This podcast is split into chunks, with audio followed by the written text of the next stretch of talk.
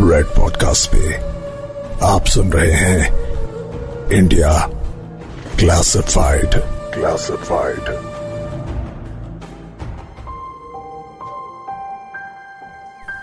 ज़िंदगी में कितनी टेंशन है, कितनी परेशानियाँ हैं, लेकिन आप हमेशा सोचते हैं कि ये सब तो चलता ही रहेगा। और यही सोचकर आप अपने दिन रोज के रूटीन को फॉलो करते हुए बिता देते हैं। लेकिन कई ऐसे दिन भी आते हैं जब आपको लगता है कि थोड़ा सुकून चाहिए लाइफ में, जरा सोचिए। सुकून की तलाश में एक सुबह अगर आप किसी ऐसी जगह पहुँच जाएँ, जहाँ आपको मिले मन की शांति और दिमाग की स्थिरता। ऐसी सुबह जिसका उगता सूरज आपकी ज़िंदगी से चिंता की सारी परछाइयाँ हटा दे। अगर आप सच में अपने लिए ऐसी ही एक सुबह की तलाश कर रहे हैं तो तमिलनाडु राज्य के सबसे भव्य मंदिरों में से एक। ब्रह्मदेश्वर मंदिर के दर्शन करने सुबह सुबह तंजावुर पहुँच जाइए। वहाँ के मंदिर की घंटियों की आवाज़ जब आसपास की शांति में मिल जाती है तो सुकून का संगीत पैदा होता है। बात रही चिंता की परछाइयों की तो जिस तरह इस मंदिर में मेन टावर की परछाई ज़मीन पर दिखाई नहीं देती, वैसी ही आपको अपनी चिंता का अंधेरा भी दिखाई नहीं देगा। जब तक इस स्पिरिचुअल एक्सपीरियंस को खुद महसूस करने का मुहूर्त आपकी ज़िंदगी में नहीं आता, तब तक इंडिया क्लासिफाइड के इस एपिसोड में मैं सुदर्शन आपको लेकर चलता हूँ ब्रह्मदेश्वर मंदिर तक, आपके कानों के दरवाजे से। इस मंदिर के गर्भगृह में फोटोग्राफी करना अलाउड नहीं है। तो अगर आप इस मंदिर से जुड़ी मिस्ट्रीज के जवाब जानने के जरा भी करीब जाना चाहते हैं तो इस मंदिर में जाने पर आपको अपनी आँखें पूरी तरह खुली रखनी होगी। हिंदू धर्म में मंदिर जाने के लिए दर्शन शब्द का इस्तेमाल होता है। मंदिर जाने को दर्शन इसलिए कहते हैं क्योंकि मंदिर में रखी मूर्तियाँ और मंदिर की संरचना के दर्शन, यानी देखने से आप उस मंदिर के मैसेज को ज़्यादा अच्छी तरह से समझ पाते हैं।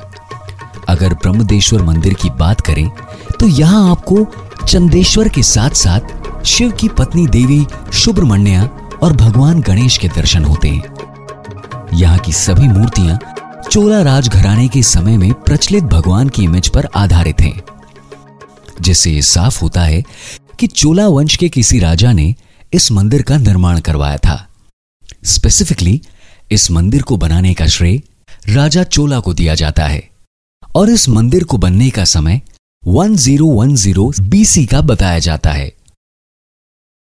आपको मंदिर बनने का समय बताने के पीछे हमारा मकसद है कि आप इमेजिन कर सकें कि उस वक्त की टेक्नोलॉजी आज से कितनी पुरानी रही होगी।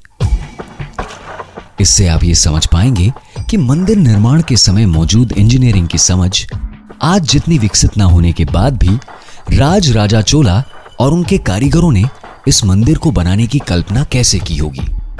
और कल्पना करने के बाद इस मंदिर को बनाने में क्या क्या चैलेंजेस सामने आए होंगे? तो 1010 सीई के समय की इंजीनियरिंग को कंसिडरेशन में रखते हुए, अब हम आपको इस मंदिर के बारे में बताते हैं। इस मंदिर की बनावट तेरह स्टोरीज यानी कि एक के ऊपर एक जमाई हुई तेरह सतहों में हुआ है। इस मंदिर का सेंट्रल स्टोन जिसे हिंदू आर्किटेक्चरल स्क्रिप्चर्स में विमाना कहा जाता है, उसका वज़न 106 किलो से भी ज़्यादा बताया जाता है। इसके अलावा तेरह मंजिलों से बने इस मंदिर की ऊंचाई 70 मीटर या तकरीबन 230 फीट आकी गई है। मंदिर की नींव, यानी कि मंदिर बनने की शुरुआत, और इस शुरुआत से ही इस मंदिर के रहस्य की शुरुआत भी होती है।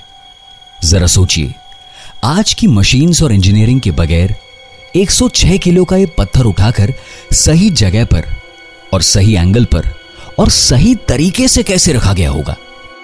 उस जमाने में रस्सियाँ और बाँस की स्काफ फोल्डिंग्स के अलावा और कोई भी साधन तो मौजूद रहा ही नहीं होगा। क्योंकि अब तक के आर्कियोलॉजी रिसर्च में हमें इससे ज़्यादा किसी चीज़ के सबूत नहीं मिले हैं। और अगर आज की कैलकुलेशन से हिसाब लगाया जाए तो इतने बड़े पत्थर को उठाकर रखने के लिए करीब सात किलोमीटर लंबी बाँस की स्कैफोल्डिंग बनानी पड़ी होगी। स्कैफोल्डिंग पर पत्थर को रखकर मंदिर के मेन स्ट्रक्चर की जगह इंसानों द्वारा खींचा जाना नामुमकिन सा लगता है। इंसानी ताकत की भी एक हद है। और वो हद, हमें एक बार में 106 किलो के पत्थर को 7 किलोमीटर तक खींचने की शक्ति नहीं देती। भले ही आप कितने भी मजदूर लगा लीजिए। पत्थर को हर दिन थोड़ा थोड़ा किसकाने की थ्योरी भी सही नहीं लगती। क्योंकि इतनी मज़बूत स्कैफोल्डिंग बनाने के लिए जितना बास चाहिए होगा, उसे ही इकट्ठा करने में सालों साल लग जाते। तो मंदिर बनाना दूर की बात है। इसीलिए आर्कियोलॉजिस्ट आज तक मंदिर के निर्माण की इस बेसिक ज़रूरत को पूरा होने पर उठने वाले सवालों का जवाब ढूंढ नहीं पाए सोचने वाली बात यह है कि यह तो सिर्फ़ एक पत्थर की बात हुई। इसके बाद भी न जाने कितने सारे और भी भारी भारी पत्थर इस मंदिर को बनाने में लगे होंगे। उन्हें भी चढ़ाना पड़ा होगा ना? इसीलिए इस मंदिर में पत्थरों की जमावट आज तक एक मिस्ट्री बनी हुई है। यह तो हुई इंजीनियरिंग की बात। अब थोड़ी बात इस मंदिर के आर्किटेक्चर के बारे में भी कर लेते हैं।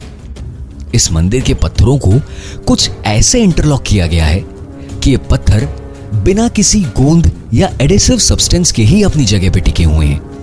आज की इतनी टेक्निक्स के बाद भी हम घर के इंटरलॉक टाइल्स को ठीक से जोड़ने में नाकाम होते हैं। तो सोचिए 1010 बीसी में यह कारनामा कैसे किया गया होगा?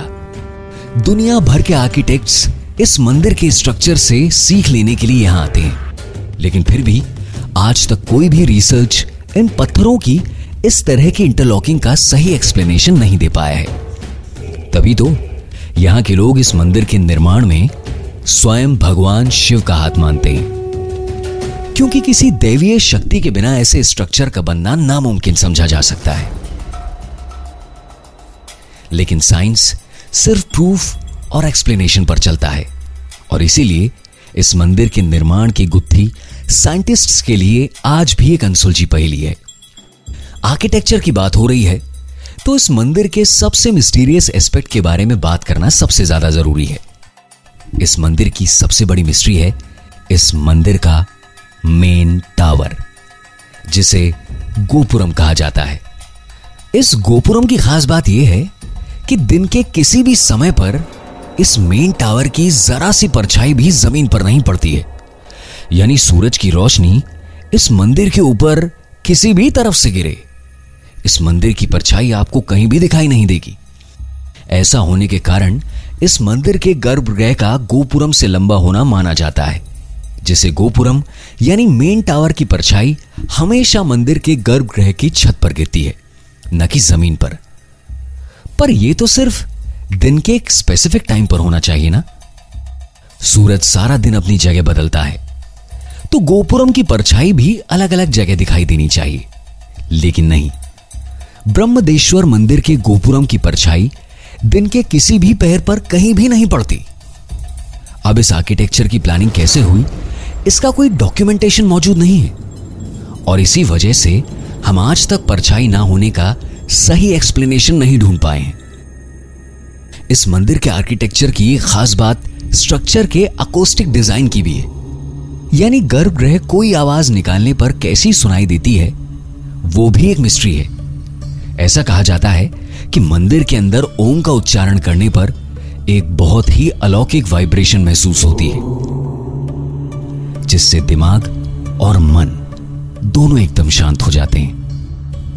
अब इस जमाने में जब मंदिर बनना ही इतना मुश्किल रहा होगा, तब साउंड वाइब्रेशंस का ध्यान रखना जितनी समझ और टेक्नोलॉजी कैसे इस्तेमाल की गई होगी। एक और मिस्ट्री जो इस मंदिर से जुड़ी है, वो है इस मंदिर में शिवजी के सामने स्थापित नंदी जी की मूर्ति। ऐसा कहा जाता है कि चोला काल में स्थापना के बाद काफ़ी समय तक नंदी जी की यह मूर्ति आकार में अपने आप बढ़ती जा रही थी। फिर इसके आसपास पत्थर लगाकर और कीले ठोककर इस मूर्ति को बढ़ने से रोका गया। हालाँकि यह बात इस मंदिर के रहस्य को और गहरा करती है। पर इतनी पुरानी बात होने के कारण बिना सबूत के इसे एक लोक कथा से ज़्यादा कुछ और नहीं माना जा सकता। अब इतने सारे रहस्य हैं और ठोस जवाब एक भी नहीं। तो इस मंदिर को भारत के सबसे मिस्टीरियस मंदिरों में माना जाना कोई अतिशोक्ति नहीं होगी।